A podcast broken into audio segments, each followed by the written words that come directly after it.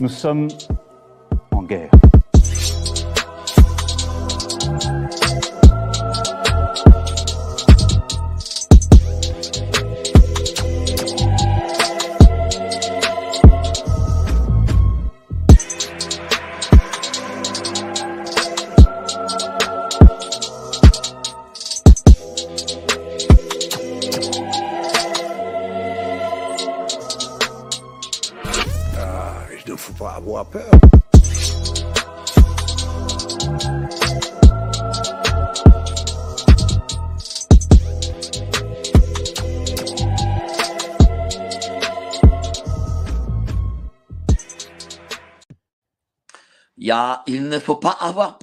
Bonsoir à tous, vous êtes sur Géopolitique Profonde, la chaîne qui est là pour remplacer les médias subventionnés. Alors ce soir, vraiment, euh, je suis très content parce que euh, j'ai vraiment une interview exceptionnelle euh, de Madame Anne que Lucas, écrivain.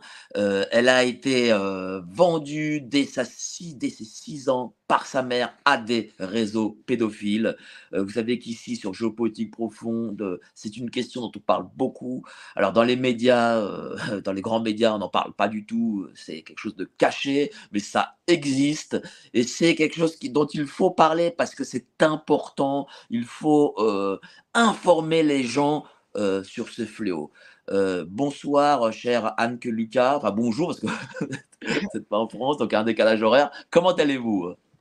Oui, merci. Oui, je vais bien. euh, Merci. Et en, en effet, il est, euh, je suis sur la côte est de, de l'Amérique. Alors, euh, il est une heure l'après-midi.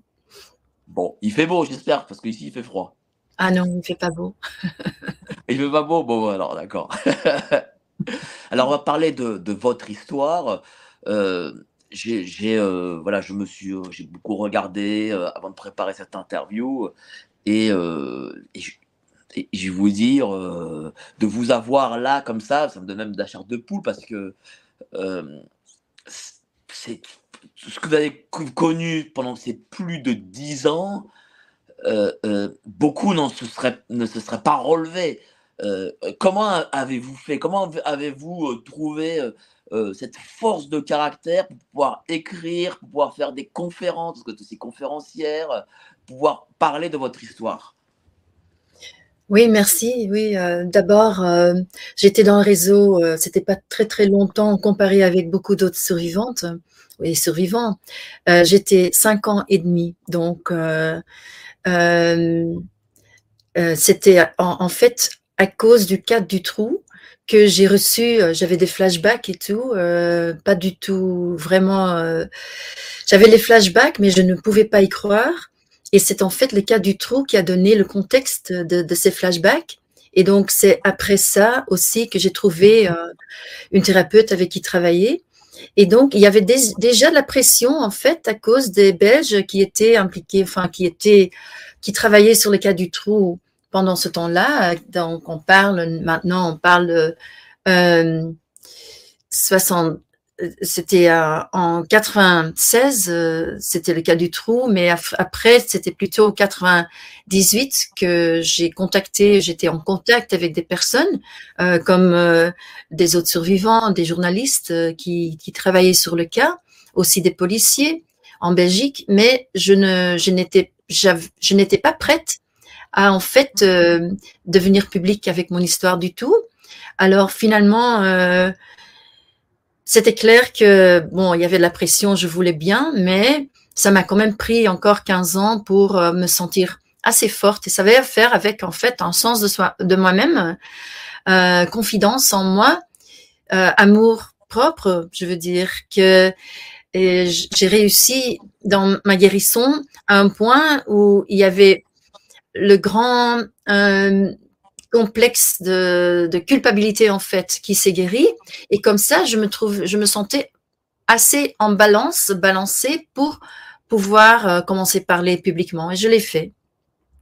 Alors, donc vous venez de dire quelque chose de très intéressant, c'est-à-dire que malgré que vous soyez victime, euh, que vous avez eu l'enfance que vous avez eue, vous avez eu quand même ce sentiment de culpabilité? Ah, complètement. Et ça, de toute façon, tous les euh, survivants de, ces réseaux euh, en général, ont beaucoup de problèmes avec la culpabilité parce que c'est pas un réseau euh, pour le trafficking de sexe seulement.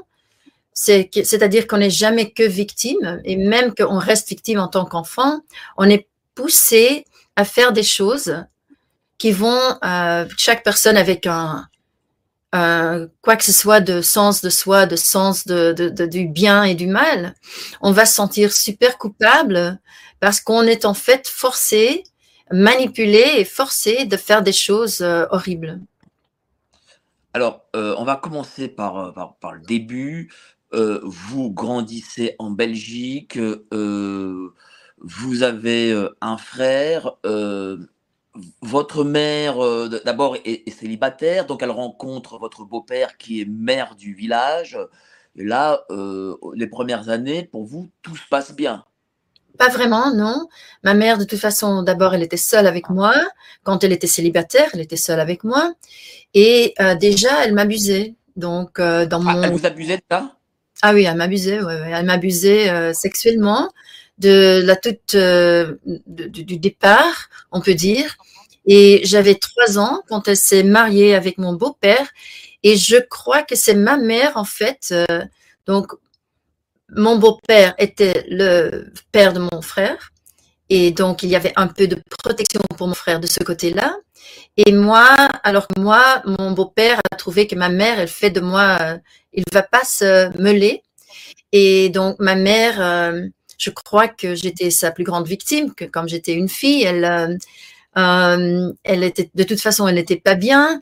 Elle, euh, euh, elle flirtait, mais de façon un peu bizarre et elle n'était pas stable. Et je crois qu'elle a été ciblée. Et donc, je crois que nous, nous sommes été ciblés par le réseau dans le village de, de, mon beau-père, ouais, où, mon beau-père était maire et où on a déménagé. Enfin, déjà à l'époque, mais vous vous aviez une nourrice qui elle vous protégeait et ce que je voulais dire, voilà, et c'est avec cette nourrice que vous que euh, vous aviez, euh, en tout cas à l'époque, les meilleures années de votre vie. Ben, c'est-à-dire que oui, j'avais une nourrice, donc c'était la crèche communale hein, à Excel, euh, Bruxelles en fait, euh, 63, 64. Et là, oui, elle m'aimait. Et Donc j'avais quand même ce sens de ce que c'est d'être aimé, de, de, de- de- d'être vu comme on est, petit bébé quoi, tout adorable. Alors que moi, où euh, elle ne voit pas l'innocence, elle, cherche toujours à, euh, à ce que j'ai, je, fais du mal. Euh, et donc, ça devient après une justification en fait pour qu'elle me fait mal. Donc, le fait que je je mérite pas mieux. Et je crois qu'elle a été ciblée, mais au tout début, c'était en fait d'autres personnes qui sont infiltrées dans, notre famille. Euh, elle était la femme de ménage et c'est en, tout d'abord c'était un, couple donc euh, cette femme de ménage hollandaise et son mari qui m'ont emmené au réseau en premier. Et après c'est ma mère en fait qui euh, je sais pas comment. Ah, Alors comment vous avez rencontré justement comment comment euh, se fait-il que cette femme de ménage et ce mari vous amènent au réseau? Qu'est-ce c'est-à-dire euh, qu'est-ce qui a fait que c'est eux d'abord et pas votre mère? Ben d'abord, euh, ils m'ont pris comme ça euh, pour des week-ends ou pour juste la journée. Ils m'ont appris à, nager d'ailleurs. C'était toujours des, petites sorties avec eux. Il y avait toujours d'autres enfants aussi. Euh, des enfants que eux ils disaient que c'était des, des, des nièces, des neveux, c'était des, des enfants hollandais, euh, belges, mais de toute façon des enfants qui changeaient tout le temps. Euh, je me suis jamais pu j'ai pas pu m'approcher de ces enfants et euh, finalement c'est eux qui en premier après un an de grooming on dit euh, de, de, de, de toute façon ils ont offert par exemple à ma mère de me prendre qu'elle ne doit pas payer par exemple. Ils font du babysitting gratuit alors ils m'ont tout, tout le week-end ou même plus longtemps que ça. Euh, ils m'ont emmené en vacances euh, après trois semaines. Donc ma mère euh, donnait carte blanche à ce, à ce couple de faire de, de moi ce qu'il voulait.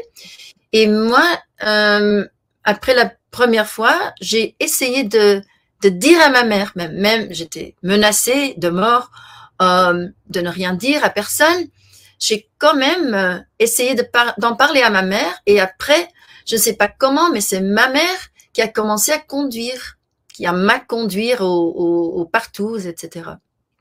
Alors, avant ça, euh, il y a le, le mari de la femme de ménage qui lui aussi a abusé de vous. Oui, oui. Oui, donc le couple, ça a pris, elle était donc la femme de ménage, ça a pris un an, il m'a violée, oui, à six ans, à l'âge de, juste euh, autour de, c'était mon, sixième anniversaire autour de là, donc voilà. Est-ce que vous savez si ce monsieur et sa femme, euh, femme de ménage, étaient eux déjà membres du réseau ou des rabatteurs pour ce réseau? Ben, Il semble que c'était des rabatteurs, que oui. Euh, je sais que ils étaient très euh, le, le, le, réseau, c'est une hiérarchie très euh, spécifique. Alors, ils n'ont jamais été riches, mais ils ont, mais ils n'ont jamais été persécutés euh, par la loi, par exemple, parce que lui, c'était un pédophile, euh, je crois, assez profond. Il, euh, il n'a jamais été, il n'a jamais fait du temps. Alors, ensuite, votre mère vous amène à ce réseau. C'est elle qui vous amène, il faut le dire, à ses proxénètes. C'est elle qui fait la démarche. C'est elle, oui. C'est elle qui fait la démarche, c'est elle qui me conduit. Mais comme le couple, ben, le couple, c'est-à-dire cet homme, lui, il est rentré euh, quand même, il a il, participé, mais toujours de façon très basse. Alors ma, mère n'est jamais rentrée, elle. Elle était toujours juste là pour me déposer et c'est tout. Euh, après toutes ces années, pour vous, euh, euh, quel rôle a eu votre mère auprès de ce réseau? C'est-à-dire, est-ce qu'elle connaissait déjà le réseau? Euh, Est-ce qu'elle en était membre? Est-ce qu'elle travaillait pour ce réseau? Après toutes ces années, qu'est-ce que vous en pensez? Alors, je crois que ma mère, comme elle n'était pas du tout stable et qu'elle n'avait pas vraiment, hmm, soit disons, elle n'était pas sophistiquée. Donc, pour elle, elle adorait l'idée de ces gens importants et de, faire partie de ces gens importants. Donc, euh, elle, elle, elle, elle, voulait faire croire à tout le monde qu'elle elle aussi, elle appartenait à ces groupes de, de, de, ces gens très importants et les appelait des amis et tout ça. Mais en fait, je crois que c'est pour cela qu'elle euh, qu'elle n'a jamais pu rentrer, mais elle a été payée quand même. Elle a été payée pour vous amener euh, dans ce réseau, c'est ça? Oui. Euh, lorsque vous parlez de réseau, euh, est-ce qu'on peut le comparer à des sortes de loges, peut-être, je sais pas, de quelque chose de, satanique ou franc-maçon, des choses comme ça? Est-ce qu'on peut les comparer à ça ou est-ce que c'est totalement différent? Non, c'est absolument ça. Euh, bon, moi, j'en étais pas consciente, mais j'ai appris quand même que les abuseurs du, réseau belge, donc, ils, ils, ils, se, c'était que la personne qui, pour moi, était le chef, le grand chef, c'était un ministre, le ministre de la Défense euh, à l'époque, Paul Van den Boynants, et lui était aussi un franc-maçon. Euh, mais je, moi, je peux pas dire de mon expérience, j'ai pas, bien sûr, j'ai jamais été, bah, c'est-à-dire que j'ai été invitée à un moment donné et c'était clair que c'était un culte pour les Belges. Ce n'était pas satanique, mais c'était la loge.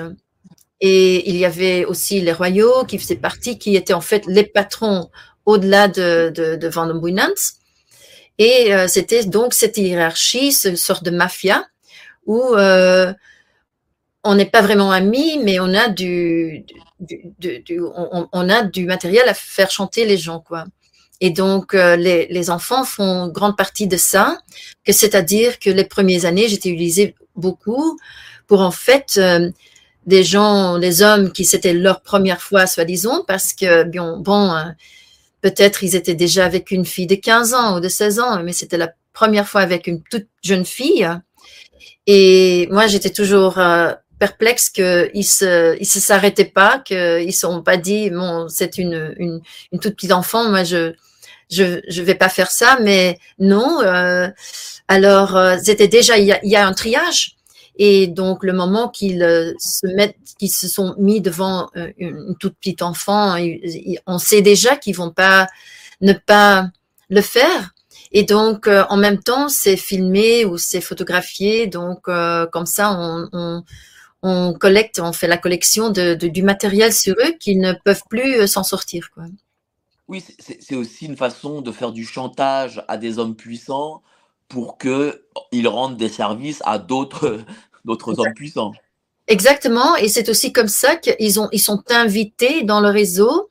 Euh, si quelqu'un est devenu puissant sans eux, ils vont l'inviter, et puis il y a l'invitation, il y a toujours le triage il y a les parties et tout ça, et puis il y a les parties avant, avant 10 heures, et puis euh, dans euh, les, les, les, les, petits enfants, ils ne, vont, ils ne viennent pas. Moi, j'étais souvent dans une chambre à côté. Euh, J'attendais là avec un proxénète, pas ma mère, mais quelqu'un d'autre, pour en fait rentrer euh, après que les autres qui n'étaient pas prêts étaient partis. Donc oui, on faisait toujours le triage, et ceux qui étaient qui avaient en fait le moindre de scrupules, c'était ceux qui en fait faisaient le mieux dans le réseau, qui en fait euh, euh, avaient le plus de pouvoir dans le monde. Alors du coup, voilà, vous êtes amené dès vos six ans dans ce réseau et euh, qu'est-ce qui, qu'est-ce qui se passe dès votre arrivée à ce réseau?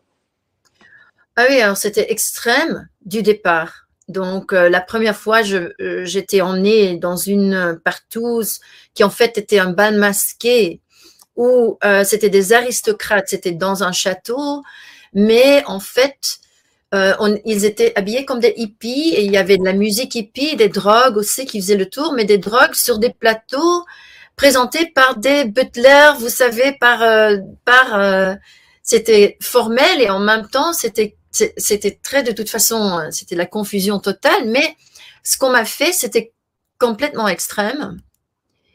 Et donc, euh, oui, c'était l'aristocratie belge, donc qui faisait partie, euh, comme disait que c'était leur culture, et c'était toujours comme ça. Il y avait les hommes politiques qui voulaient appartenir de ce club.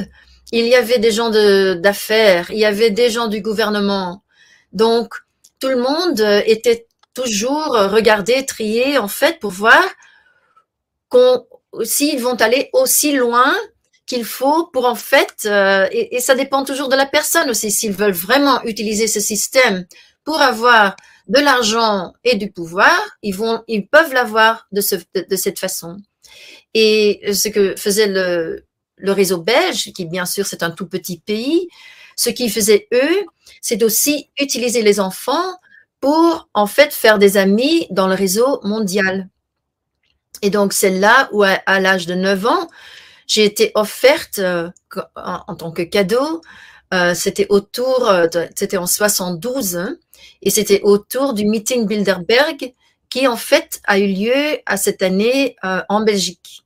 Et donc autour de ça, on a fait des bon, on, a je suis sûre que j'étais pas la seule, mais ça, c'était le premier euh, rituel satanique, en fait, que j'ai dû participer.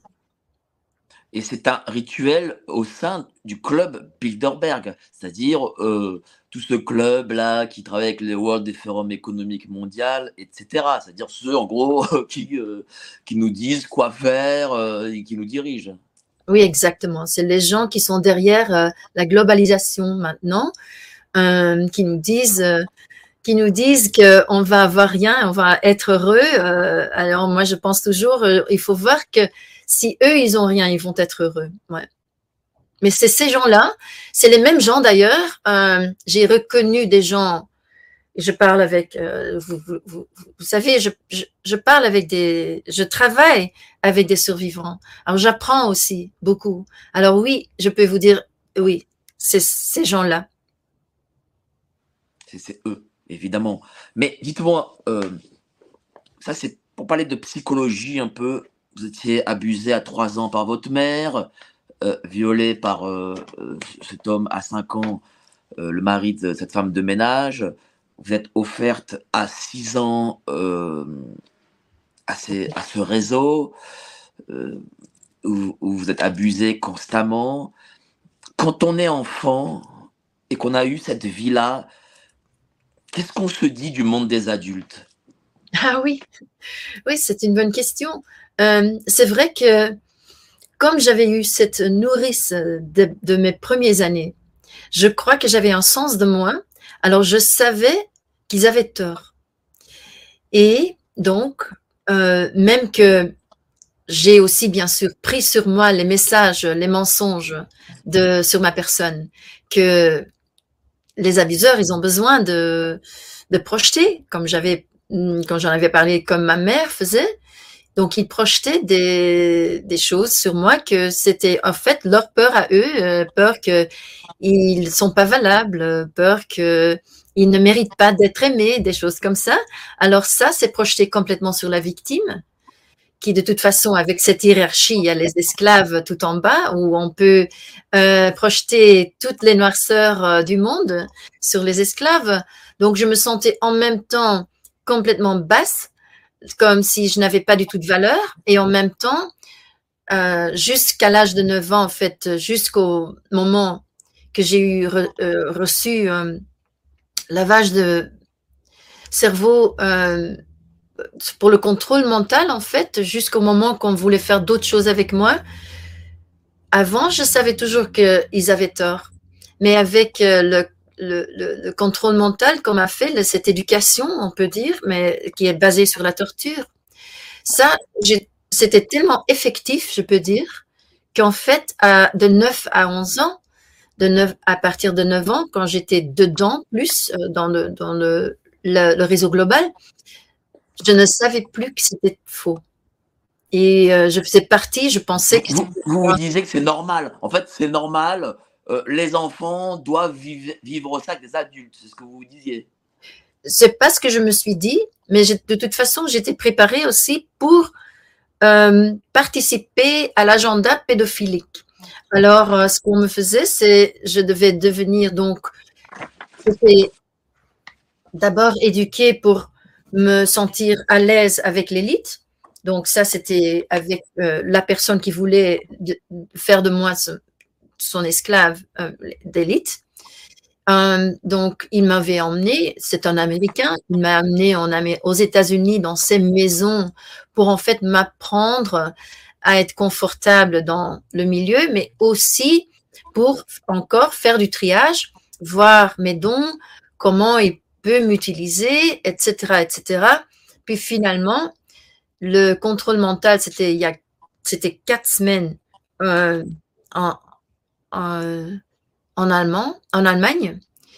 Euh, c'était extrême et en même temps, j'ai vu comment c'était effectif aussi, que moi j'ai changé. Et après, je faisais partie c'est-à-dire que mon statut de rien du tout et de petite fille jetable a été changé là. Et tout d'un coup, on voulait faire de moi euh, que je, je, vais, je vais faire partie. Il y a une grande future qui m'attend. Et euh, donc j'étais préparée en fait pour être cette esclave pour l'élite, mais en même temps, je me, moi, je ne savais plus avec ce training, je ne savais plus que c'était faux et que je, je ne peux pas dire que c'était normal mais il, il, il faisait que je, je, me sentais quand même spéciale. Donc j'étais spéciale et je pensais plus qu'ils avaient tort. Bah oui. Est-ce qu'ils ont, est-ce que ce contrôle mental qu'ils ont utilisé, est-ce que c'est euh, ce qu'on appelle le MK Ultra? Oui, en fait, euh, j'ai appris après que le MK Ultra est, basé sur le contrôle mental que j'ai reçu euh, en Allemagne. Donc, bien sûr, le MQ Ultra, il y a plein de scientifiques de, de l'Allemagne, de, en fait, de, de, après la guerre, qui en fait ont été invités aux États-Unis pour développer ce programme. Donc oui, mais c'est pareil, oui, c'est pareil. Et, et, mais c'était spécifique aussi, c'est-à-dire qu'il n'y avait pas de l'expérimentation, par exemple. C'était très clair ce qu'ils voulaient faire de moi et ce qu'ils ont fait. C'était des programmes spécifiques, donc ils m'ont mis dedans. Et je dois vous dire que j'étais moi-même étonnée de me voir changer aussi rapidement. Qu'est-ce que vous avez subi dans, dans, dans ce programme MK Ultra? Racontez-nous. D'accord. Alors, une de, une de ces choses, donc pour devenir une esclave de l'élite mondiale, euh, pour, ça, voulait dire que j'avais besoin de voir ce que veulent les hommes sexuellement. Alors, j'étais attachée à une chaise avec des, c'était pas des menottes, mais c'était des fers, disons des fers, aussi avec euh, des choses que je que j'avais les yeux écartés, que je pouvais pas, et aussi avec mon visage. Donc, j'avais, j'étais obligée de regarder l'écran, donc voir le visage de quelqu'un, d'un homme, et après voir cet homme euh, s'exprimer dans sa perversité. Ou bien il va violer un enfant violemment, ou bien il va prendre un garçon, ou bien il va tuer un enfant, ou bien il va, ça va être euh, l'inceste comme si c'est de l'amour. Il y a plusieurs, euh, il y a plusieurs euh, façons que Et- ces donc- personnes s'exprimer. Et donc j'avais besoin de de- d'apprendre de juste en regardant le visage d'un homme quelle est sa perversité et pour cela si si j'étais questionnée et si j'avais tort euh, on me noyait. Et donc euh, jusqu'au moment que j'étais inconsciente. Et ces euh, ces choses là c'était et de c'était puni j'étais punie mais aussi c'est pour que mon esprit va va sortir de mon corps et que je vais encore pouvoir utiliser mon, mon intuition mieux pour en fait euh, apprendre comment les hommes sont veulent euh, s'exprimer sexuellement. Voilà. Parce que euh, vous, avez, vous avez subi ça dès 9 ans. L'objectif aussi était de faire de vous, on va dire, entre guillemets, la maîtresse d'un homme puissant, mais aussi, il fallait l'espionner, cet homme puissant, et, Oui. et- et- et collecter des informations. Oui, Alors déjà, pour qui vous deviez les collecter? Est-ce que c'était pour le réseau ou peut-être pour des, euh, je sais pas moi, des organismes ou un État Euh, Et et euh, et comment dire, combien de temps ça a duré? D'accord. Alors, euh, oui, donc normalement, c'était pour moi, ce que je devais savoir, c'était que j'allais spion- espionner pour mon, mon l'homme qui, à qui j'appartiens. Et ça, c'était l'américain. Mais lui, c'était quelqu'un de ce nom de famille que tout le monde connaît, qui aussi était très connu, mais qui était très actif derrière la scène, qui lui aussi était quand même lié à, d'autres familles qui étaient plus importantes dans le réseau. Donc, c'est-à-dire que c'était moi, je devais aller dire à lui quelle était la faiblesse de cet homme. Et aussi, bien sûr, on parle de beaucoup d'argent parce que, par exemple, mon entraînement pour euh, pour ça spécifiquement pour l'espionnage, il y avait plusieurs parties. Une partie était pareille comme je vous ai décrit, mais c'était pour en fait trouver la faiblesse d'un homme, c'est-à-dire sa vulnérabilité, la, la, la, la petite partie en lui qui, qui est très vulnérable, alors que moi je pouvais le voir et je pouvais faire comme si je peux accepter cette chose qui trouve un- inacceptable. Je peux le voir aussi, et ça c'est important avec ces hommes-là, que je le vois. Alors ils vont avoir une expérience avec moi qui est presque, euh, presque spirituelle, soi-disant, qu'ils vont se sentir aimés dans l'endroit où ils peuvent pas se sentir aimés, et donc ils vont tomber amoureux. Et là aussi, j'avais des, des, partie de training était aussi pour ouvrir mon mon, mon, intuition, mes, mes dons euh, psychiques pour euh, pas seulement la télépathie, mais en fait euh, rentrer dans la conscience de quelqu'un et pouvoir utiliser la voix pour, les, pour, pour mettre de la pression, etc. Donc, euh, tout basé sur euh, ce qui est naturellement en nous et renforcé dans le training. J'étais, ça faisait un an, c'était quatre semaines en Allemagne, euh, ça c'était le mois d'août en 72, où j'ai passé le mois de juillet avec l'Américain aux États-Unis, pas, pas toujours avec lui, mais beaucoup de temps avec lui pour la pour l'éducation personnelle. Pour euh, après un mois en Allemagne pour cette éducation-là. Mais après, dans cette année, j'étais d'abord, j'étais déjà vendue. C'était un, un politicien allemand, Kurt Kissinger. Euh, il était le chancellor à un moment donné. Alors, j'étais emmenée le voir presque chaque week-end. Et en fait, oui, j'ai espionné parce que j'étais de manger. Quand j'ai vu l'Américain, il m'a posé des questions sur lui, quelle est sa faiblesse, et je le savais. Euh, c'était comme si j'étais complètement avec l'Allemand, euh, complètement avec lui, 100% avec lui quand j'étais avec lui. Donc, que je pouvais lui rendre heureux. Et quand j'étais avec mon euh, bon, cet Américain, quand j'étais avec lui, il y avait une autre partie que instinctivement, intuitivement, je pouvais dire tout ce que j'avais appris. Quel âge aviez-vous lorsque vous étiez justement ces week-ends avec euh, euh, le chancelier allemand? Donc ça, c'était de 9 à 10 ans. De 9 à 10 ans, avec, avec ce chancelier allemand.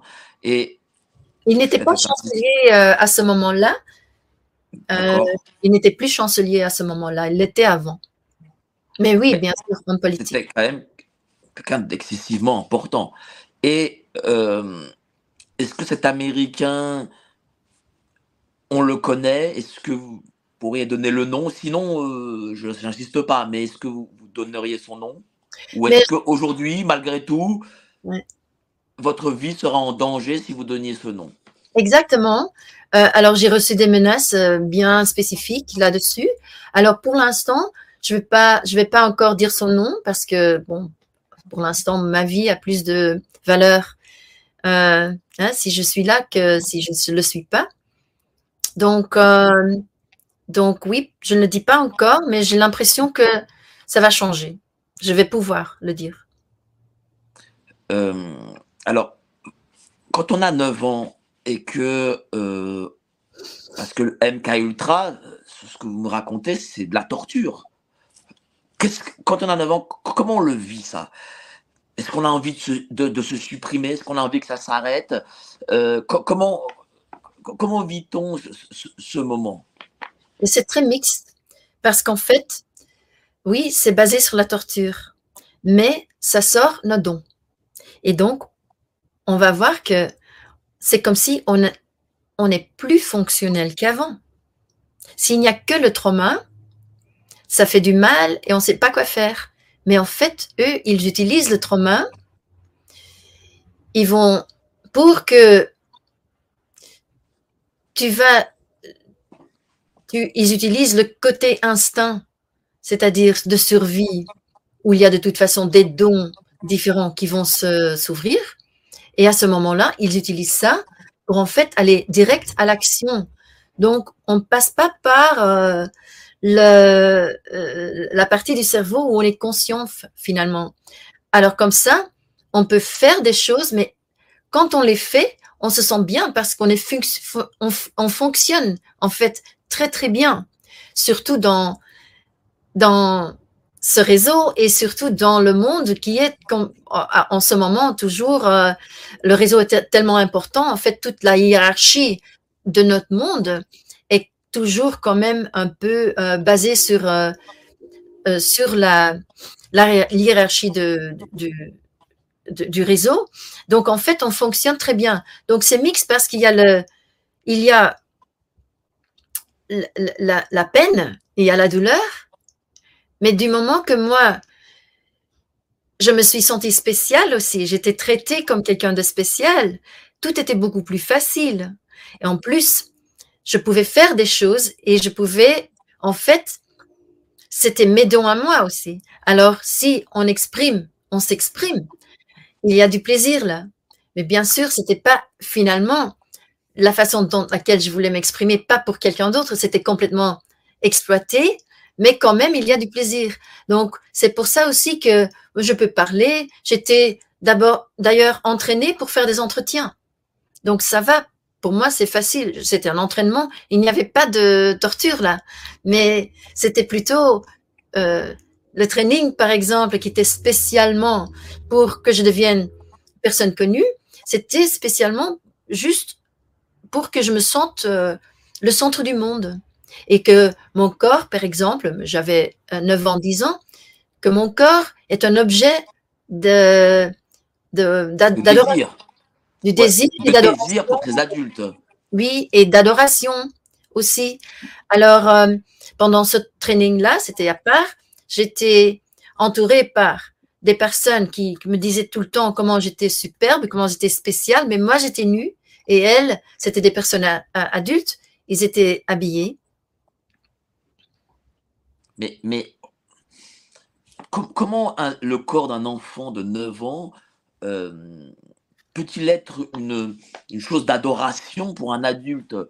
Normalement, c'est pas normal. Euh, les, les adultes n'ont pas à adorer euh, des corps d'enfants. Exactement. Exactement. Mais c'est ça, c'est le réseau est pédophilique. Donc, c'est-à-dire que les gens qui étaient autour de moi, il y a les pédophiles, c'était peut-être le photographe, c'était le prof de chant, ça c'est sûr que c'était un pédophile aussi, c'était quelqu'un de connu en France d'ailleurs. Et c'était dans un sous-sol, ça a pris une, ou deux semaines, je ne sais pas exactement. C'était un grand sous-sol, mais c'était très confortable. Et donc, euh, j'avais quelqu'un qui venait me donner des massages, quelqu'un qui euh, faisait mes cheveux, euh, maquillage, visage et tout ça. Et j'étais nue. C'est pas comme si elle regardait, mais c'est-à-dire que tout le monde était OK avec cette, cette adoration du corps de l'enfant, comme par exemple, euh, il y avait le film Blue Lagoon. Alors là, il y a euh, la petite Natasha, qui, euh, comment elle s'appelle, la, petite fille, Brooke Shields. Je vois, oui, c'est des, des enfants qui, qui sont perdus dans une île déserte, c'est ça? Euh, je crois, oui. Et Brooke Shields, voilà. euh, Brooke Shields a été. Voilà, de Brooke Shields. Voilà, Brooke Shields. Elle a été euh, sur Playboy aussi à l'âge de 10 ans. C'est le même âge. Alors, il y a la, il y, a, il y avait David Hamilton qui aussi toujours cette suggestion qui maintenant on, on, on, on apprend qu'en fait il, il violait ses enfants aussi. Vous voyez? Oui, parce que ce qu'il faut préciser aussi pour les gens qui nous regardent, c'est que vous avez aussi suivi ce MK Ultra euh, pour devenir euh, une star, une star planétaire de la chanson, peut-être du cinéma aussi. voilà, vous étiez programmé pour ça. D'ailleurs, on appelait ça esclave d'élite. Alors déjà, qu'est-ce que c'est exactement esclave d'élite? Oui, donc esclave d'élite, il y en a beaucoup, je crois. C'est-à-dire que oui, j'étais programmée dans le réseau pour devenir cet esclave d'élite, c'est-à-dire que oui, j'allais avoir un rôle public. On a regardé mon sang, c'est-à-dire que mon père biologique euh, vient d'une famille des huguenotes euh, français, donc c'est-à-dire lié quelque part à la royauté. Donc pour eux, c'est très très important. Donc ils ont dit, on va en faire une star en France, c'est-à-dire genre Jane Birkin peut-être. Vous savez, euh, euh, jouer, chanter, mais déjà, j'avais, j'ai fait une performance pour eux, pour euh, des, des, gens de, donc du, de, de, l'élite dans le réseau, dans le temps, en 73. Et c'était des chansons de Brel, mais sexualisées, chansons, chansons d'Edith Piaf, mais sexualisées. Donc déjà, il y a la petite fille qui chante, qui sexualise tout, des blagues sexuelles, etc. Et donc, en femme ou jeune femme, c'est quelqu'un qui chante comme, comme une petite fille et qui sexualise les petits garçons. Donc, euh, euh, c'est un programme là. Et euh, je ne sais pas si, bien sûr, moi, je ne sais pas, je connais pas Jane Birkin, je ne sais pas quel était son passé, mais elle a quand même fait partie de cette sexualisation, hein, de tout sexualiser. Beaucoup de chansons où elle fait comme une petite fille aussi. Euh, et, même avec la, même personne qui m'a qui m'a entraîné aussi, le, prof de chant là, elle a fait des choses avec lui aussi. Donc euh, et c'était pas Serge Gainsbourg, ça c'était son amoureux, mais mais ça ça reste tout dans le même. Euh, il y a un programme là, et ou bien on est quelqu'un qui est déjà comme ça programmé de, sa famille, euh, parce que bon, il y a de l'inceste aussi, et souvent c'est des gens qui qui euh, dans le réseau qui arrivent déjà d'une famille incestueuse, par exemple, qui ont déjà subi de, de l'inceste ou de, de, de, de l'abus sexuel. Et une fois que on, euh, on est abusé sexuellement, il y a cette confusion profonde de, de, de, de, de se sentir aimé, ça va seulement par la, par la, la sexualité. Et donc, à ce moment-là, on en a fait une, euh, dans le réseau, on a fait vraiment une véritable euh, philosophie. Et donc, la philosophie des pédophiles, vous pouvez dire. Mais, mais on voit que ça dure depuis quand même très longtemps euh, entre le lien entre le show business et ce monde pédophile. En travaillant sur votre entretien, euh, je suis tombé euh, sur un, un, des vieux extraits de films. Euh, je ne sais pas si vous vous rappelez, des films des années 30 d'Hollywood avec Madame Shirley Temple. Shirley Temple, oui, complètement. Voilà. Complètement. Et qui, elle chantait à ce moment-là, la, la scène que j'ai vue, elle chantait alors avant, quand on regardait, quand j'avais 10, 15 ans, bon, on ne se rendait pas compte, mais là aujourd'hui, on, comprend le, symbolique. On voyait euh, Shirley Temple euh, chanter euh, avec des hommes d'un certain âge fascinés par elle et qui la prenaient dans les bras, etc. Ou alors j'avais vu une autre scène où elle était avec un, vieux qui, l'a touché dans des endroits où il ne faut pas toucher. Enfin, vous voyez, on sent que déjà, il y a une fascination d'Hollywood et de ce monde du show business avec euh, la pédophilie. Exact. Ah non, mais exactement. Quand on regarde, par exemple, le, le début de Disney, c'est pareil.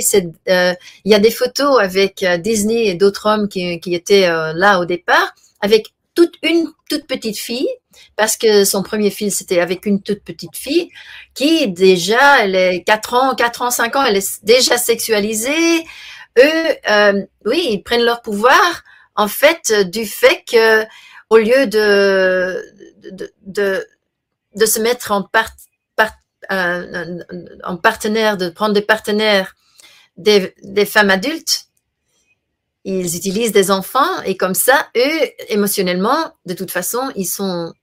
Moi, mon expérience en tant qu'enfant qui était abusé par euh, des centaines d'hommes, hein, je dis que ce sont tous des hommes qui émo émotionnellement euh, sont arrêtés euh, à, un très jeune âge. Et donc, euh, je, suspecte qu'il y a beaucoup d'abus de, de, sexuels aussi avec les garçons. Et si on se fait abuser ou si on se fait pas aimer, il y a, on se fait polariser aussi. C'est-à-dire que ou bien on entre dans un rôle de victime pour toute sa vie et on se fait mal à soi-même, ou bien on rentre dans un rôle où on court de cette humiliation, de cet abus, et on, évite, on essaie de l'éviter, mais en essayant de l'évitant, de, de, courir de là, en fait, on rentre dans le même cycle en tant qu'abuseur. Et c'est pour ça que l'abus sexuel dans le réseau est utilisé de façon pour, en, fois, pour en fait que les, les, les, hommes peuvent avoir une décharge très pure euh, de leur abus d'enfant, de, de, de, leur enfance en fait. Et, et c'est, pourquoi, c'est quoi? C'est la, la virginité qui rend en compte, c'est ça? C'est pas la virginité plutôt, c'est pour chaque homme c'est différent, mais c'est une réplication de leur abus sexuel qui en fait d'être de, de, là de, de, l'autre côté, d'être dans le rôle de l'abuseur, ça donne une décharge et en fait c'est comme un drogue. D'accord. Ah oui. Donc euh, et alors du coup vous voilà, on a parlé, vous devez être programmé pour être une star, mais là il y a une conscience peut-être qui, qui sort en vous et vous vous rebellez contre ça. Qu'est-ce qui a fait, voilà, euh, quel a été le détonateur de cette rébellion? Ben, J'ai eu de la chance aussi, euh, c'est-à-dire que j'ai eu de la chance que pendant que je me faisais traiter comme quelqu'un de très, très, très spécial qui allait faire partie de ce monde, qui avait de la chance d'avoir euh, rencontré cet Américain qui allait prendre charge de moi pendant que je me faisais dire que euh, ce qu'allait être ma vie euh, de luxe, euh, avec le luxe, avec les appartements à Paris, avec le yacht, avec tout. On a parlé de tout ça. Donc, on m'a décrit cette vie plusieurs fois comme quoi que j'allais être respectée. Bien, bien sûr, j'allais être nue dans tous les films, mais en même temps, j'allais être respectée comme personne d'autre. Les magazines, tout ça, l'entourage. Mais c'est-à-dire que ce réseau, euh, c'est pas des amis, comme je disais. Et en fait, cet Américain qui a un très grand nom dans le monde, il n'était pas si important dans le réseau. D'abord, il a, il a dû demander de la permission pour créer le personnage qu'il voulait faire de moi. Euh, donc, il m'a emmené chez un Rothschild. Et c'était un Rothschild qui a fait, qui a donné euh, sa bénédiction pour mon, mon, mon, personnage. Et donc, je pense que avec l'argent, pendant que j'étais vendu, les Rothschild aussi, ils allaient récupérer une, une partie. Euh, et il, mais cet Américain, il n'avait pas tellement de pouvoir. Et, et pendant la semaine avant le 30 avril, qui pour les satanistes c'est un très grand jour. Euh, oui, allez-y. Oui, dans cette semaine en 73, euh, où c'était euh, mon induction, j'allais devenir partie de. Et donc ça a commencé avec ma performance, donc pour un groupe assez spécial, c'est-à-dire beaucoup de célébrités qui étaient là, beaucoup de gens connus il y a euh, quelqu'un, une chanteuse, actrice, chanteuse actrice euh, anglaise, qui hum, en fait m'a kidnappée avec son mari et eux, ils m'ont humiliée. Et en fait, ils m'ont humiliée de telle façon. En plus, ils ont fait un sort, ils ont mis un sort sur moi, euh, sorte de, oui, dans une église, ils m'ont kidnappée de, l'Italie euh, de Les Como. Ils m'ont emmené en. C'était à Monaco. Donc là, dans une petite euh, église, une grand, ou une grande chapelle, je sais pas. Ils ont, ils l'ont utilisé juste eux deux pour faire un rituel de sorte d'échange où vraiment euh, c'était pas seulement de l'humiliation, mais il y avait l'échange que moi je recevais sa haine de soi-même et elle m'a pris, enfin dans ce rituel, je l'ai cru aussi, ça vraiment ça, je l'ai cru après. Donc j'ai cru que après que j'étais laide, que euh, que ma voix n'était pas pure, ma voix était euh, ma voix était laide et j'étais laide. Et mais c'était surtout l'humiliation qui a fait que pour moi si on me traitait comme quelqu'un de spécial, ça allait. Mais là, si j'allais toujours me faire humilier, ah non, ça marche plus. Alors, Et là, vous avez dit non. Ce moment-là, vous avez dit non. Pas tout de suite, parce que bon, il y a beaucoup quand même dans le réseau, il y a beaucoup de choses euh, qui sont faites avec. Euh, on est entraîné de façon qu'on peut pas que euh, dire non, parce qu'on sait que ça va devenir pire, surtout pour la victime. Donc, on a toujours besoin de, faire des choses. Donc, cette semaine, je l'ai fait. Mais après, j'ai dit non. Après, j'ai rebellé. Enfin, j'ai rebellé contre cet Américain. Et, là, j'ai été reprogrammée, on peut dire, avec de la torture euh, extrême encore. Mais euh, surtout pour que je me sente la moindre des, que je ne mérite pas, que je ne mérite pas de succès, que je ne mérite pas de, gagner de l'argent et tout ça. Et j'avais aussi beaucoup de, de programmation pour de suicide, surtout si je me fais rejeter par cet Américain spécifique. Et bon, euh, donc il m'a pas tué. Je me suis fait reprendre par les Belges dans le réseau belge et en fait finalement, euh, j'ai passé encore un an dans le réseau belge. Et c'est là d'ailleurs que mon livre, euh, donc euh, que je traduis en français là maintenant, mais donc mon livre, euh, les mémoires, se passe dans cette année, dans, quand, quand, euh, quand la dernière, la dernière année dans le réseau, de 10 à 11 ans. Et là, euh, finalement, je me suis fait sauver par un gangster qui était ah, tout. Un gangster belge. Par un gangster belge, oui qui, euh, euh, avant de parler du gangster belge, euh, qui lui aussi a été ou s'est suicidé, on ne sait pas. pourquoi le 30 avril est une date importante dans le satanisme? Je ne sais pas exactement. Euh, il y a un calendrier euh, de, la religion satanique. Vous pouvez, aller voir. Belt. Euh. donc moi je connais pas très bien parce que bien sûr j'ai jamais fait partie, ça m'intéresse pas trop non plus, mais je sais que il y avait beaucoup de festivités et le 30 avril était le jour de mon induction. C'était le début, le départ de ma nouvelle vie dans le réseau, donc à 10 ans. D'accord. Donc, du coup, euh, on va aller sur ce gangster belge, euh, Patrick euh, Hummers, qui, était, qui, a été, je crois, un, un, braqueur. comment ça s'est passé, du coup, avec lui? Voilà. Il vous sauve, mais en réalité, il vous sauve pas vraiment. bah, il m'a abusé. Il s'est abusé de moi, quand même, extrêmement aussi. C'est-à-dire qu'il m'a rencontré donc euh, six mois après euh, cette, euh, que je me faisais rejeter, que je me suis fait rejeter par donc le réseau global, on peut dire. Donc je me retrouve en Belgique. Il y a un Van de qui m'utilise pour en fait ses VIP. Donc, il, avec. qui est ce monsieur Qui est ce monsieur Van de c'était le chef le chef du réseau et c'était le ministre de la Défense belge à l'époque. Donc, euh, Van den Boynans. Van den. Euh, donc, euh, il. donc, Patrick Amers est arrivé avec son père dans le réseau il y a six mois plus tard. il avait 20 ans. Donc, c'était son père surtout qui était intéressé mais il était déjà un gangster et très rapidement, j'ai remarqué qu'il se faisait respecter, ce qui n'était pas souvent le cas pour les jeunes, mais c'était parce qu'il avait un arme et il n'était pas, euh, il n'avait pas peur de l'utiliser, quoi.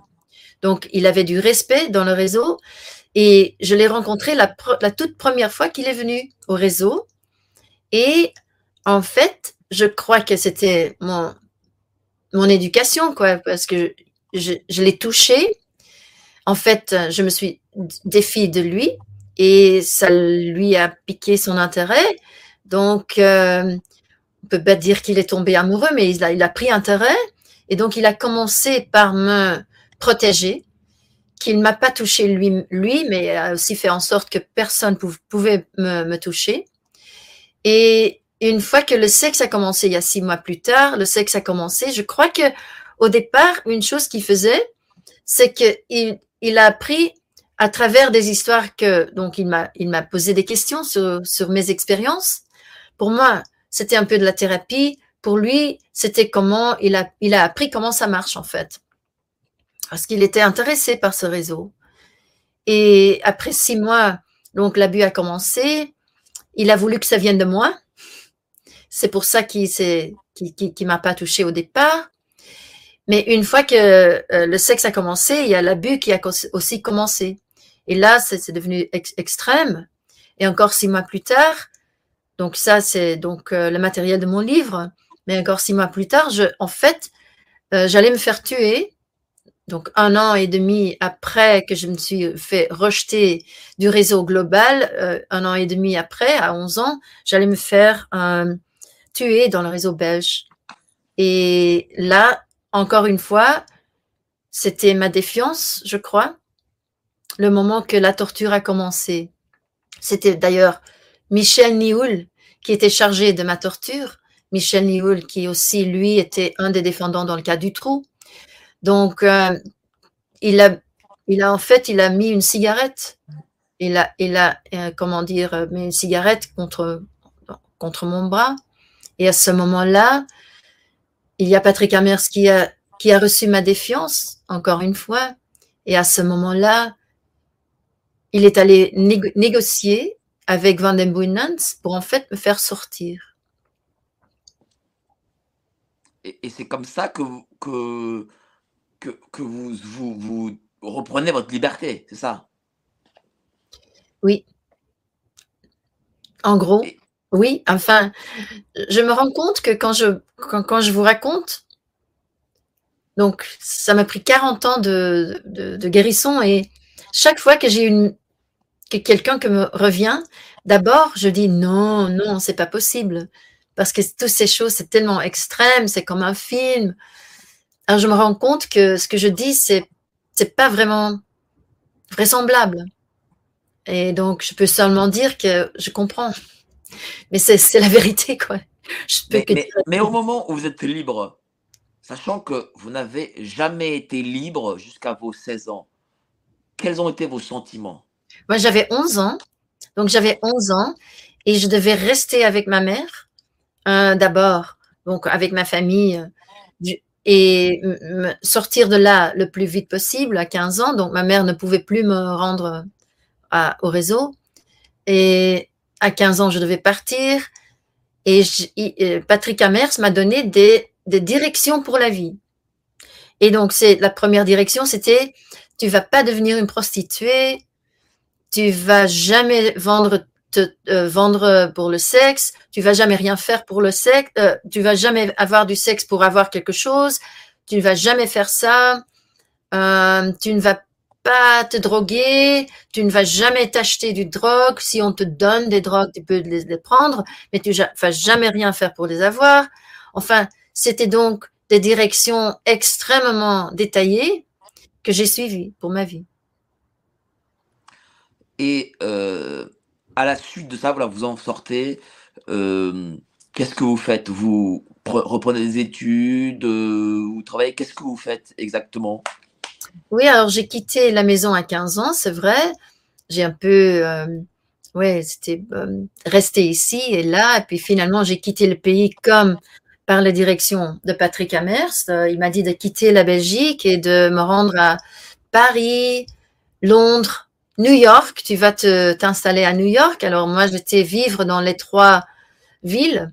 Là, je suis toujours euh, près de New York à cause de, de, de. Euh, et il m'a aussi dit avec qui je devais me marier pour un enfin, profil très spécifique de l'homme que je devais marier. Et euh, j'ai tout fait. Et euh, c'est vrai que pour moi, il n'a jamais parlé de l'éducation. Pour moi, c'était très important. Alors, j'ai été acceptée à American Film Institute à la base de, mon écriture euh, sans mon, diplôme. Donc euh, voilà, j'ai pu quand même avoir euh, quelques années comme ça de, de hautes études. Euh, et finalement, c'était très clair au départ qu'il y avait quelque chose qui n'allait pas. C'est comme si je ne connaissais rien qui était vrai, y inclut moi-même. C'est-à-dire que quoi? C'est-à-dire que vous avez enfoui votre histoire au fond de votre mémoire? Oui, oui, oui, parce que d'abord, d'abord, ça m'était euh, dirigé de, de, de, de, ne, de tout oublier.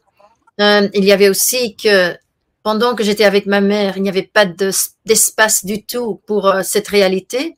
Donc, euh, même que j'étais couverte, j'ai d'ailleurs j'ai les, les cicatrices de, de, de, cette torture finale là, et d'autres choses qui me sont arrivées dans le réseau, des choses que Patrick Amers m'a fait. donc, j'ai les cicatrices, mais même avant que j'avais toujours les croûtes, mais même avant que les croûtes avaient disparu, j'avais oublié d'où elles viennent. Parce qu'avec ma mère, il n'y avait pas du tout, pour elle, ça n'existait pas. Donc, chaque chose, cette, cette, réalité du, du, réseau, pour elle, je ne sais pas si vous pouvez vous imaginer, mais il y a des personnes que pour eux, c'est tellement fort que on ne peut pas que vous sentez pas trop sûr de vous avec votre vérité. Et donc, avec ma mère, c'était comme ça. C'était comme, comme si elle créait euh, du totalitarisme dans la maison. Et donc, il n'y avait pas, pas d'espace pour la vérité. Et en fait, je devais faire comme si sa narrative à elle, qu'elle était une bonne mère, que c'était ça, ça, ça la vérité. Et a tout fait pour en arriver là. Il inclut m'abuser sexuellement encore, juste pour qu'elle puisse avoir ce pouvoir de nouveau. Est-ce que votre mère, euh, vous l'avez revue? Est-ce qu'elle est encore vivante? Non, elle n'est plus en vie. Euh, je, ne lui ai pas parlé pendant plusieurs décennies, mais je lui ai téléphoné un an avant sa mort pour en fait lui pardonner. Et euh, qu'est-ce qu'elle vous a dit lorsque vous lui avez pardonné ces gestes? Ben, Elle était étonnée, ce qui était une chose euh, étonnante pour moi aussi, parce que normalement, c'était, il y avait une, toute petite ouverture, je crois, même que j'ai pas vraiment parlé des détails de, ce qu'elle avait fait, mais elle était ouverte au fait que je lui pardonne.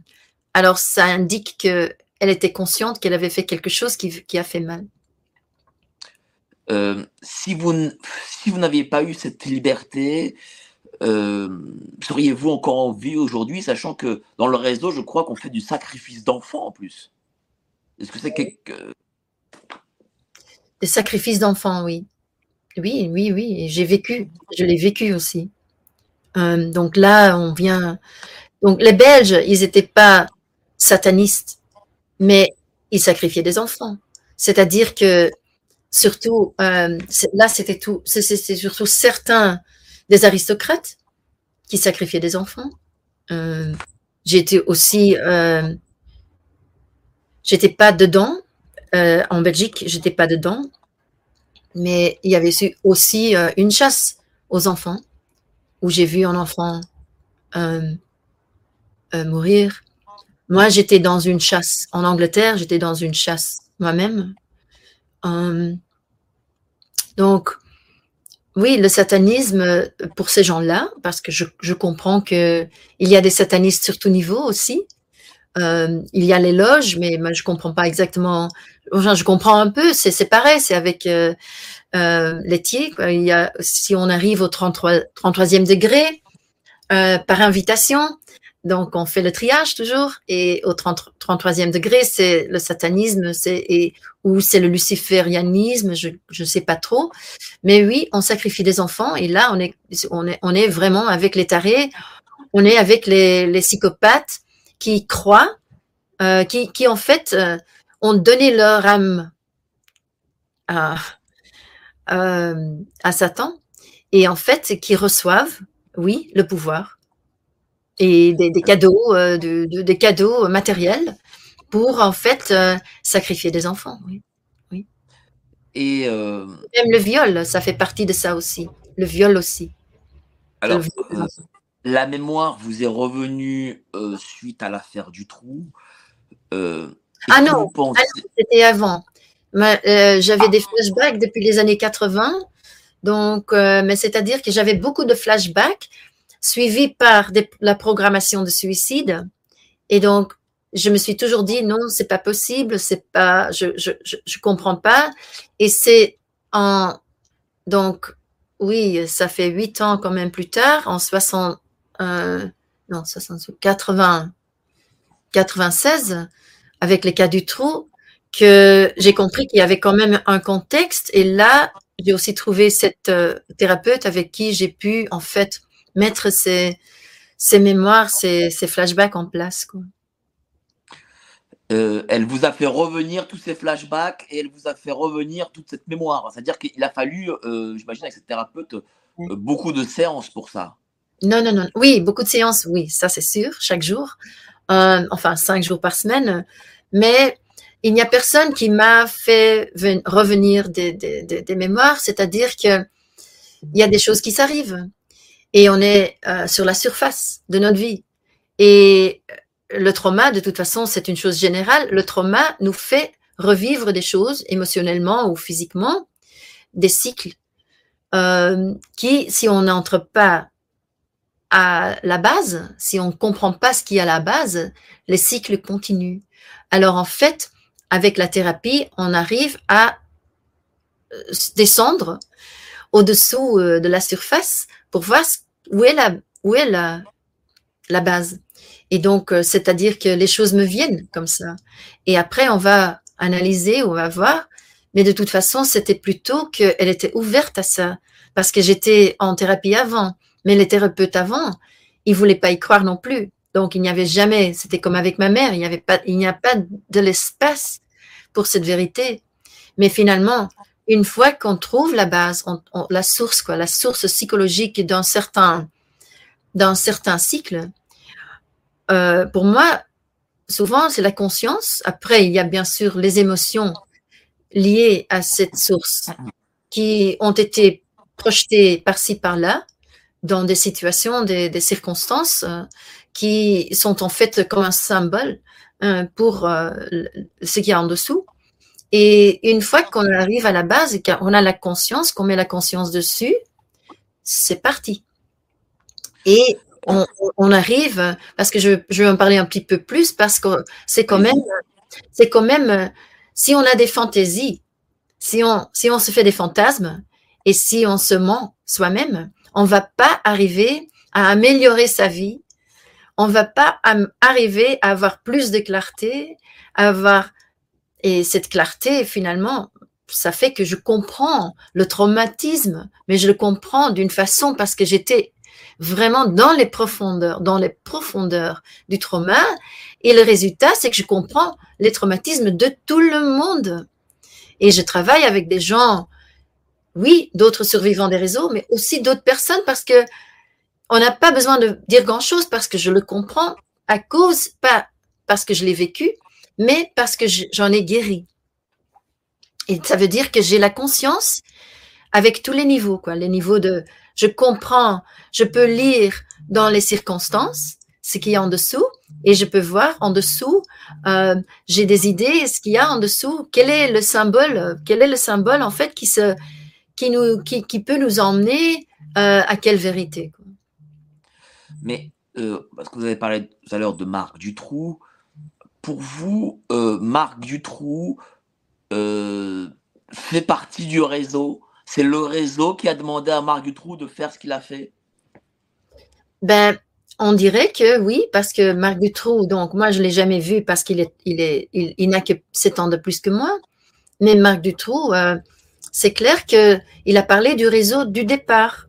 Et après, bien sûr, Michel Nioul, quand Michel Nioul s'est fait prendre, plus personne n'a parlé, tout le monde a retiré les histoires de, réseau il y a tous les survivants qui ont été voir la police, les dossiers ex, où en fait il y a plein de témoignages du réseau. Il y avait des, personnes avec des avec des euh, du matériel en fait, du matériel en preuve. 30 personnes qui sont mortes euh, pendant les huit ans que le cas euh, était présenté la pour la justice. Donc en, 2004, euh, finalement, il y avait le cas qui était dans, dans la justice, mais tout ce qu'il y avait à faire avec, euh, avec le réseau a été coupé du cas. Mais il y avait beaucoup, beaucoup de preuves. Et, pour vous, ce réseau, il existe encore? Est-il encore peut-être plus puissant qu'il n'a été à votre époque? Qu'est-ce que vous en pensez? Mais c'est clair que ça existe toujours parce qu'il n'y a jamais euh, rien, on n'a jamais rien fait pour euh, les arrêter. Donc, pourquoi est-ce qu'ils s'arrêteraient? C'est un, un, réseau qui, en fait, des gens qui sont malades euh, et euh, qui veulent le pouvoir. Et ils l'ont. Ils ont beaucoup de pouvoir. Ils ont, ils, ils ont, ils ont. Et, et c'est pas des gens euh, bêtes, bien sûr. C'est des gens qui sont super, super intelligents mais qui utilisent toutes leurs intelligences pour des buts qui sont finalement complètement fous. C'est-à-dire que pour créer un État totalitariste, mais qui en fait finalement euh, ne marche pour personne. Et, eux y incluent bien sûr. Parce que si tu continues à échapper euh, ton traumatisme finalement, si tu continues à échapper, échapper, courir, courir, tu vas jamais arriver à, à ce que tu veux non plus. Et on sait bien que le matériel, si on, si on, si on va trouver, essayer de trouver son paradis ici, euh, dans, le, dans, dans, le matériel même, avec l'argent, avec le pouvoir, ça, ça, ne, ça nous rend pas heureux non plus. Donc, de toute façon, c'est, une chose complètement fou. Et euh, il y a beaucoup de lavage de cerveau quand même. Donc, le pouvoir est utilisé d'abord pour gagner qu'ils restent, euh, qu'ils gardent le pouvoir, qu'ils utilisent la peur, qu'ils utilisent euh, des méthodes que j'ai vécues un tout petit peu pour en fait euh, euh garder tout le monde dans dans un état où on euh, on est vulnérable pour être pour être utiliser ou faire le lavage de cerveau, c'est-à-dire si on a nos propres traumatismes, ça fait une ouverture pour en fait leur message. Et leur message, finalement, le plus important, je crois, c'est qu'ils vont nous diviser. Donc, si on, si on pense qu'il y a quelqu'un d'autre qui est la faute, si nous, on fait la, la projection en bas, quelqu'un qui a, qui a tort, qui est, qui est moins valable que nous, et si on fait la projection en haut, que, ah oui, cette personne-là, elle est plus importante quand même, c'est là, en fait, qu'on fait partie, c'est de ça qu'ils ont besoin, de garder la division entre nous, parce que si on se met ensemble et on regarde le problème avec la clarté, parce qu'il y a des signes partout. Alors si on regarde bien et on est tous ensemble et on va pas euh, se mettre du, côté droit ou du côté gauche. On va pas jouer avec la politique parce que c'est de toute façon c'est une façon de nous diviser. Alors si on va juste vouloir la vérité, je crois qu'on va y arriver parce que c'est une, question de conscience, non? Bien sûr, mais, évidemment, vous avez totalement raison. Il ne faut surtout pas se diviser. C'est ce que veulent les États. C'est les États, les pouvoirs, euh, les pouvoirs publics, euh, tous ceux qui nous dirigent d'ailleurs, se maintiennent par la division. C'est ce qui fait qu'ils restent au pouvoir. Exactement. Et d'ailleurs, je veux en parler un peu quand même, parce que du côté droit, il y a quand même beaucoup de, personnes qui aussi veulent qu'on reste divisé. Et donc, il faut faire très attention, parce que là aussi, s'il y a un message de division, que c'est tous de gauche, que ce sont des pédophiles, que ce sont Hein, aux États-Unis, c'est les libérales. Euh, on dit que c'est les libérales, c'est eux qui sont les, pédophiles. S'il y a quelqu'un qui dit qu'il n'y a pas de, de, pédophiles sur le côté droit de la politique, ah non, ça c'est faux, c'est un mensonge. Et pourquoi on va se mettre d'un côté politique de toute façon? Si on fait ça, euh, je crois que c'est de la manipulation, euh, c'est encore de la manipulation avec certaines vérités, oui, des vérités difficiles dedans, mais souvent, c'est pas ces gens-là qui vont parler à, des survivants comme moi. Bien entendu. Euh, j'avais une dernière question, euh, chère Anne-Que Lucas. Euh, comment avez-vous fait pour vous reconstruire après tout ce que vous avez vécu? Ah oui, une grande question. ben, c'est une question d'amour, je crois. Euh, dans le réseau, on se, fait croire, on se fait croire que on n'a pas, on mérite pas d'être aimé. Et chaque fois qu'il y a quelqu'un qui, montre que je suis aimé et que je peux l'absorber aussi, que je peux absorber ce message, bon, je vais avoir mal parce que la façon dont je pensais d'être aimé, c'était pas réel. Mais là, il y a de l'amour inconditionnel et je le reçois. Et donc finalement, ça nous mène, je crois, au spiritualisme, la, spiritualité, que c'est quand même là où j'ai reçu le plus grand amour. Euh, j'ai une expérience de, ah, comment s'appelle, de mort imminente? Mort imminente? Oui, c'est ça. Oui, donc dernier jour dans le réseau, parce que finalement, j'ai n'ai pas survécu. Je suis allée de l'autre côté, mais c'était une expérience euh, glorieuse qui m'a donné en fait euh, l'expérience de la vérité au-delà de nos expériences ici, euh, qui est en fait euh, une, une amour, euh, une amour sacré. Et en fait, toutes les choses de la terre, de toutes les personnes, y a, sont remplies par cet amour sacré. Et c'est juste si on veut s'ouvrir à ça ou pas. Et si on a beaucoup de traumatisme, on a été menti, quoi. C'est avec L'abus vient un mensonge. Avec l'abus vient le mensonge que je mérite pas d'être aimé ou que je suis sale ou je ne sais pas quoi, c'est un mensonge. Alors comment est-ce que je me défaire de ce mensonge? C'est-à-dire qu'il y a, j'ai besoin de m'ouvrir.